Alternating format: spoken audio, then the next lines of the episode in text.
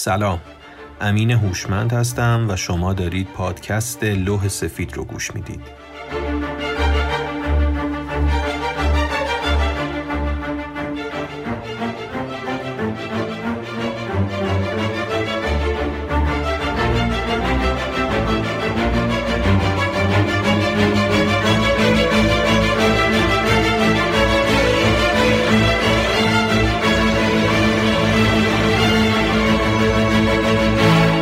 قسمت چهارم پادکست لوح سفید با موضوع چند زبانگی و با عنوان زبان من زبان تو بعد از یه وقفه نسبتا طولانی شروع شد. One world, many languages.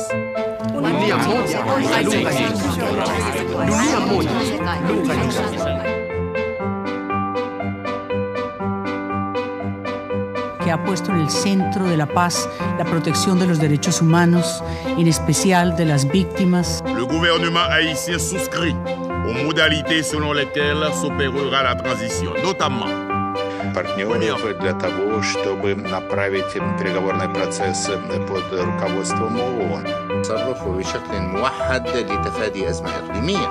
How can we help the millions of people atrapadas em conflictos e que sofrem enormemente Em guerras que parecem não ter fim? 61 del Consejo de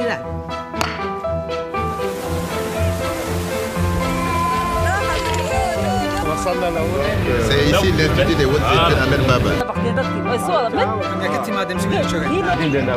ah. people were telling you although the, the death rate and the infection to Christian admission school from 6 months old to 5 years old. Bring your children for measles and polio vaccine.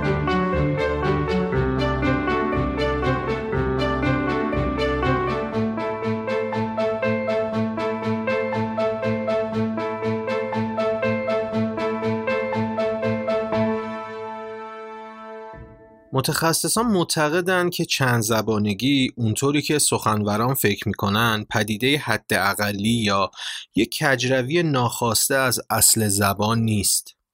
برعکس این خودش یک جور نیاز معمول و ضروری برای جمعیت حد اکثری هست که جمعیت جهان رو تشکیل میده. با این حال هیچ آمار دقیقی از کسایی که دو یا چند زبان رو همزمان صحبت می‌کنن نیست.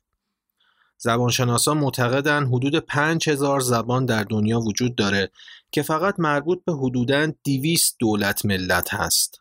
این یعنی تعداد زبانهای روی زمین چیزی حدود 25 برابر کل کشورهای جهانه. گروژان معتقده که تقریبا نیمی از جمعیت زمین دو زبانه هستند و بحث دو زبانگی به صورت عملی در همه کشورهای دنیا حضور داره. با این حال تک زبانگی توسط خیلی از زبانشناسای دنیا خیلی جدی گرفته شده و این مسئله رو در تحقیقات و تئوری های خودشون تبدیل به یک هنجار کردن.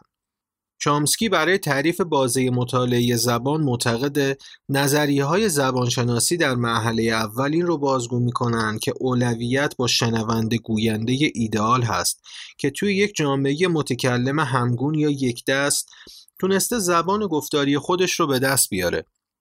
در مقابل یک جامعه ناهمگون که افراد چند زبانه هم حضور دارن متوجه میشیم که زبان سلیس و روانی رو صحبت می‌کنن. در واقع جامعه‌ای که افرادی به این صورت پرورش میده به زودی خودش رو تبدیل شده به یک جامعه دو یا چند زبانه خواهد دید. چند زبانگی در چرخه شناخت افراد به وجود میاد مثل خانواده، جوامع و کشورها. پس برای مطالعه این پدیده هم نیازمند مطالعه روانشناسی، جامعه شناسی و تحصیلات و آموزش هستیم. دو زبانگی به صورت اکتسابی در افراد اتفاق میفته و قوانین خاصی داره. در نهایت به مهارت گفتاری و برقراری ارتباط می انجامه. دو زبانگی یک عنصر ضروری در ارتباطات و تقابل فرهنگی محسوب میشه در صورتی که چند زبانگی به عنوان یک اتفاق دیده میشه که شرایط موجود باعث به وجود اومدن اون شدن و یک پدیده خارج از هنجار به نظر میاد در بحث چند زبانگی بد نیست به دو تا پدیده زبانی هم اشاره کنیم پیجین یا زبان آمیخته و کریول یا زبان آمیخته شده مادری پیجن یا نیم زبان یا زبان نصف و نیمه یک نوع زبان ساده شده هست که به عنوان وسیله ارتباطی بین دو یا چند گروه که زبان مشترک ندارن به وجود میاد. این نوع زبان بیشتر در بین تجار و افرادی که مشغول کار در این مناطق هستن رواج داره و همینطور کشورهای مستعمره. ولی کریول یا زبان آمیخته که تبدیل به زبان مادری شده به پدیده زبانی میگن که پایدار هست و البته طبیعی که از چند زبان دیگه به وجود اومده. به عبارت دیگه زبان ترکیب شده زمانی که به وضعیت پایدار برسه و توسط بچه های نسل بعدی به عنوان زبان مادری یاد گرفته بشه بهش میگیم کریول کریول ها در واقع پیجین های گسترش یافته هستند که دچار تغییرات دستوری و آوایی شدند. کریول ها بیشتر در نواحی که کارگرها و برده های استعماری زندگی می‌کردن وجود داشته. مناطقی مثل اقیانوس هند، جزایر اقیانوس آرام و حوزه دریای کارائیب اغلب این کریول ها هم زبانی آمیخته در هم از لغات انگلیسی، فرانسوی، اسپانیایی و پرتغالی بودند. بعد از پیجین و کریول یه پدیده جالب هم داریم که بهش لینگوا فرانکا یا زبان میانجی میگن. زبان میانجی زبانی هست که بین دو گروه که زبان مشترک ندارن استفاده میشه. زبان میانجی در این شرایط نقش زبان سوم یا زبان مشترک بین اونها رو بازی می‌کنه. مثلا در ایران زبان رسمی و معیار کشور فارسیه ولی یک کرد و یک ترک که زبان و گویش مختلفی با همدیگه دارن برای برقراری ارتباط با یکدیگه از زبان فارسی استفاده می‌کنن که نقش زبان مشترک رو بازی می‌کنه با اینکه این دو نفر از زبان مشترک و میانجی استفاده کردند ولی زبانی که اونها از اون برای برقراری ارتباط بهره گرفتن زبان معیار فارسی نیست.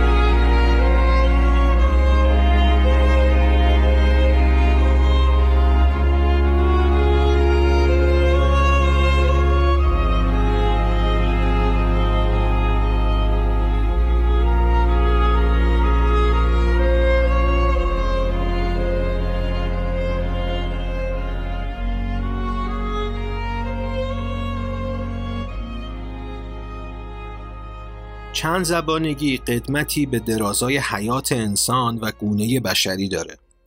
به غیر از جوامع محدودی که خیلی کوچیک و ایزوله هستند، جوامع انسانی همیشه در تلاش برای ارتباط با گروه های مختلف بوده و این ارتباط هم شامل روابط اقتصادی یا اجتماعی و داد و ستد و برطرف کردن نیازهای زندگی، یاد گرفتن علم، ازدواج و چیزهایی از این دست می شده.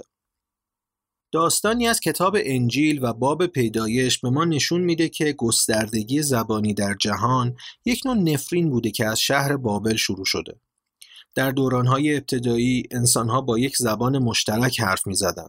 خدا به خاطر گستاخی انسان در ساختن برج بابل اونها رو نفرین کرد تا مجبور بشن با زبانهای مختلف حرف بزنن. بنابراین چند زبانگی هم تبدیل شد به یک موزل جهانی تا انسانها نتونن برای رسیدن به اهداف خودشون با هم ارتباط برقرار کنن. هنوز هم این نگرش غلط نسبت به پدیده چند زبانگی در بین مردم رواج داره. روپرت مورداک قول رسانه‌ای دنیا در سال 1994 در مصاحبه‌ای که با یک رادیوی استرالیایی انجام داده نقد منفی خودش رو با پدیده چند زبانگی اینجوری بیان کرد اون اعتقاد داشت چند زبانگی باعث انشقاق و جداسازی آدم ها میشه و برعکس تک زبانگی نقش اتصال و نزدیکی آدم ها رو بازی می‌کنه. او معتقد بود چند زبانگی باعث عدم اتحاد و چند دستگی مردم هند شد و برعکس تک زبانگی دلیلی شد که انگلیسی زبانهای دنیا اتحاد بیشتری با هم داشته باشند. البته با جنبه های دیگه حرفای مرداک در این مورد مخالفت شد و عدهای باور داشتن که این اتحاد نمی‌تونه برای شرایط سیاسی و اقتصادی کارآمد باشه. ایرلند شمالی نمونه بارز و معتبر این جامعه جهانی انگلیسی زبان بود و هست که هیچ اتحادی را قبول نمی‌کنه و البته از این دست مثال ها زیاده. همچنین روسی سازی بخشا و جمهوری های اتحاد شوروی هم نتونست تضمین کننده این نوع از اتحاد در قسمت دیگه ای از کره زمین باشه. در واقع کاملا اثر معکوس داشت و کشورهای حوزه بالتیک بعد از استقلال سیاسی تلاش کردند استقلال فرهنگی خودشون رو حفظ کنند و ساختارهای زبانشناختی منحصر به خود رو ایجاد کنند و زبان ملی خودشون رو به رسمیت بشناسند. انسان قرنها درگیر مدیریت و سوء مدیریت چند زبانگی بوده و تا قبل از مفاهیم مدرنی مثل خط مش یا سیاست زبانی و برنامه ریزی زبانی به این رفتار خودش ادامه می‌داد. مثلا در سال 1550 شارل پنجم پادشاه اسپانیا تصمیم گرفت فرهنگ مردم کاستیل رو به بومی های جنوب امریکا تحمیل کنه. یا خیلی قبلتر از اینکه حتی اروپایی ها پای خودشون رو تو جزایر گینه نو بذارن مردم منطقه موتو از سواحل پاپوا تلاش کردند تا نسخه ساده شده از زبان خودشون رو در تجارت با مردم خارجی استفاده کنند یا تاجرهای منطقه کنتون اعداد رو برای خریدارها و فروشنده ها روی لوحایی می نوشتن. چیزی که جدید بود تلاش برای مدیریت زبانشناختی و ارتباط فرهنگی و برخورد بالقوه در نتیجه با چارچوب رفتارهای مدرن دولت ملت بود. در واقع ایده یک دولت یک زبان اندیشه اروپایی بود. با این تفاسیر در اروپا مفهوم جدیدی ایجاد شده بود که تفاوت‌های زبانی و قلمرو سرزمینی مردم را تعیین می‌کرد. و به تب هویت مردم و جامعه با نسبت مستقیم با همگن بودن اونها در مواجهه با زبان و جامعه تعیین می‌شد. 25 کشور اروپایی از 36 کشور رسما تک زبانگی رو به رسمیت شناختند. در بسیاری از این کشورها افراد اقلیتی هم حضور داشتند که هم بومی اون منطقه بودند و هم غیر بومی که زبان مورد استفاده اونها مورد قبول حکومت مرکزی نبود. به طور مثال منطقه باسک در شمال شرق اسپانیا و جنوب غرب فرانسه و همچنین حلقه سلتیک در جزایر بریتانیا که شامل انگلستان، ایرلند و چند جزیره کوچیک میشه. بسیاری از افراد غیربومی اون مناطق که شامل سخنوران زبانهای ولزی و باسکی هستند امروزه در کشورهای زندگی می‌کنن که زبان رسمی اونها با چیزی که این مردم حرف می‌زنن متفاوته ولی اقلیتی را تشکیل دادن که نیازهای خودشون رو بیان و مطالبه کنن. این نوع برخورد و محدودسازی زبانی در جوامع اروپایی به استعمار داخلی مشهور شده.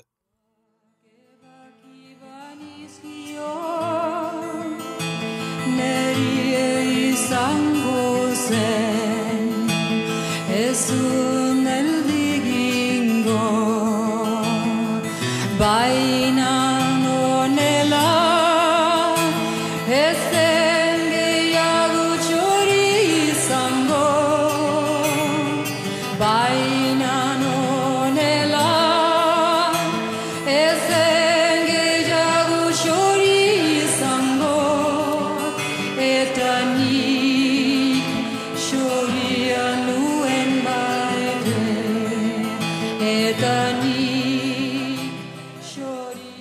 که شنیدی ترانه چوریا چوری توسط جوان باه بود که به زبان باسکی اجرا شده و مفهوم ترانه اینه که هیچ پرنده ای توی قفس نمیمونه. این قطعه یکی از محبوب ترین ترانه های منطقه باسک به حساب میاد.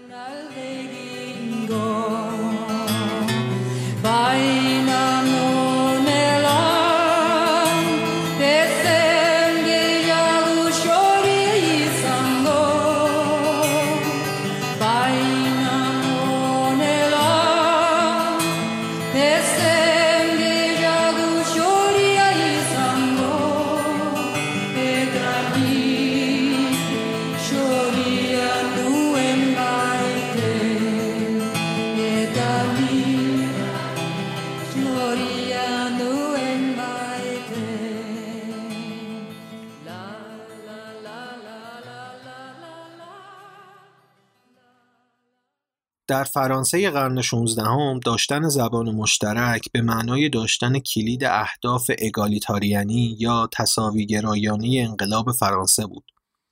صحبت کردن به زبان فرانسه مساوی بود با امکان مشارکت در قوانین برابر دولت ملت جدید فرانسه. این همه از واژه دولت ملت استفاده کردم. یک توضیح مختصری در موردش بگم.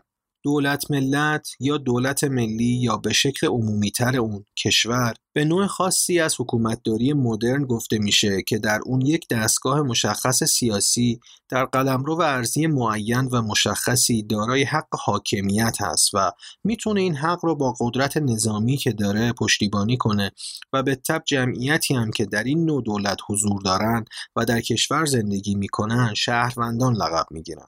دولت ملت های اولیه هم بعد از کمتر شدن قدرت کلیسا در اروپا شکل گرفتن که نمونه سرزمین باسک را هم مثال زدم. دولت ملتی که در این نوع حکومتداری مد نظر هست چهار عنصر اصلی داره که شامل سرزمین به معنی مرزهای مشخص جمعیتی که در این مرزها زندگی می‌کنن حاکمیت به معنی اعمال قوانین توسط دولت مستقر و در نهایت حکومت که گروهی از افراد هستند که در قالب دیوان سالاری دولت رو اداره می‌کنن. اتحاد ملی فرانسه این بود که کل کشور برای رسیدن به اهداف حکومت و فرهنگ مشترک متحد می شدن. زبان فرانسه به عنوان یک سمبل برای اتحاد ملی به شمار می رفته و هنوز هم اینجوری هست. از زمان انقلاب فرانسه ملیگراهای فرانسوی اصرار های غیر فرانسوی زبان و همینطور فرهنگ اونها رو تهدیدی برای ثبات و استقرار این وحدت می‌دیدند. با این حال تا سال 1863 حداقل یک پنجم جمعیت هنوز فرانسوی زبان نبودند. در انتهای سال 1922 بازرس عمومی مدارس فرانسه یک جنگ زبان شناختی رو علیه برتون ها که به صحبت کردن با زبان خودشون اصرار داشتن اعلام کرد. برتون ها مردم ناحیه بریتانیایی شمال فرانسه هستند که زبان سلتی صحبت می‌کنند. این بازرس عمومی اعلام کرد که این یک امر مهم است که برتون ها با زبان ملی صحبت کنند. تنها در این صورت است که آنها شهروند فرانسه محسوب خواهند شد. این مردمان فرانسوی زبان هستند که برتون ها را فرانسوی خواهند کرد. آنها به خودی خود فرانسوی نخواهند شد. چند سال بعد از این اتفاق وزیر آموزش فرانسه اعلام کرد زبان برتون ها باید برای همیشه نابود بشه. تلاش این گروه و گروه های اقلیت مشابه در سراسر اروپا برای حفظ زبان خودشون هنوز هم ادامه داره. و تا امروز چیزی حدود 80 درصد جنگ های دنیا بین دولت ملت ها و مردم اقلیت اتفاق افتاده. با این حال چند زبانگی به خاطر بروز جنگ ها و درگیری های مثل این مورد شماتت قرار گرفته ولی زبان به خودی خود به عنوان سمبولی برای شناسوندن حقوق گروه های اقلیت قلمداد میشه. در سال 1951 یک فعال زبان فریزی زبان بومی فریزلند و مردم ساکن شمال هلند توی یک شورش و درگیری خیابونی در شهر لیوواردن هلند به همراه چند گروه اقلیت زبانی دیگه دستگیر و به دادگاه معرفی شدند.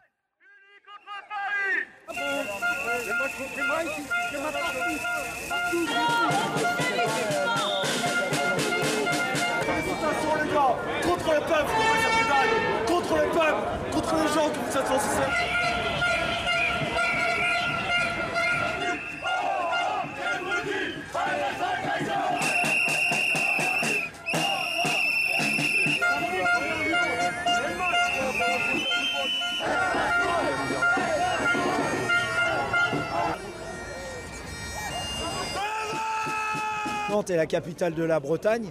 Et depuis 1941, depuis le maréchal Pétain, euh, l'État français euh, nous refuse le droit de réintégrer Nantes. چیزی که شنیدید صدای تجمع برتون های فرانسوی در سال 2014 بود که برای اعتراض به اصلاحات ارزی روی نقشه فرانسه راهپیمایی کرده بودند.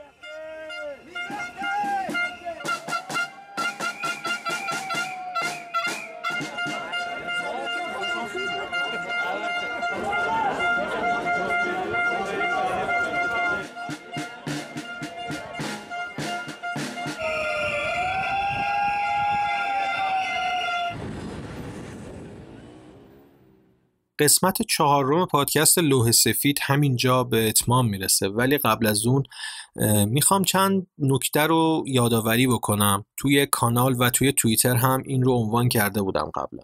پادکست آپوستروف که پادکست موازی لوح سفید بود و به داستانخانی و ترجمه و معرفی نویسنده های نچندان شناخته شده دنیا می پرداخت تصمیم بر این شد که شبکه های اجتماعی آپوستروف را حذف کنم و به صورت ضمیمه در feed لوح سفید منتشر میشه از این به بعد. ولی feed مستقل آپوستروف همچنان پابرجا هست و فایل ها اونجا هم آپلود میشن و می‌تونید از اون کانال و از اون feed هم پادکست آپوستروف رو بشنوید. و نکته دیگه این که تمامی فایل هایی که مربوط به این قسمت از پادکست لوح سفید بودن در کانال تلگرام لوح سفید بارگذاری میشن و می‌تونید از اونجا در اختیار بگیرید و دانلودشون بکنید. تا قسمت پنجم پادکست لوح سفید شاد باشید بقیه رو هم شاد کنید.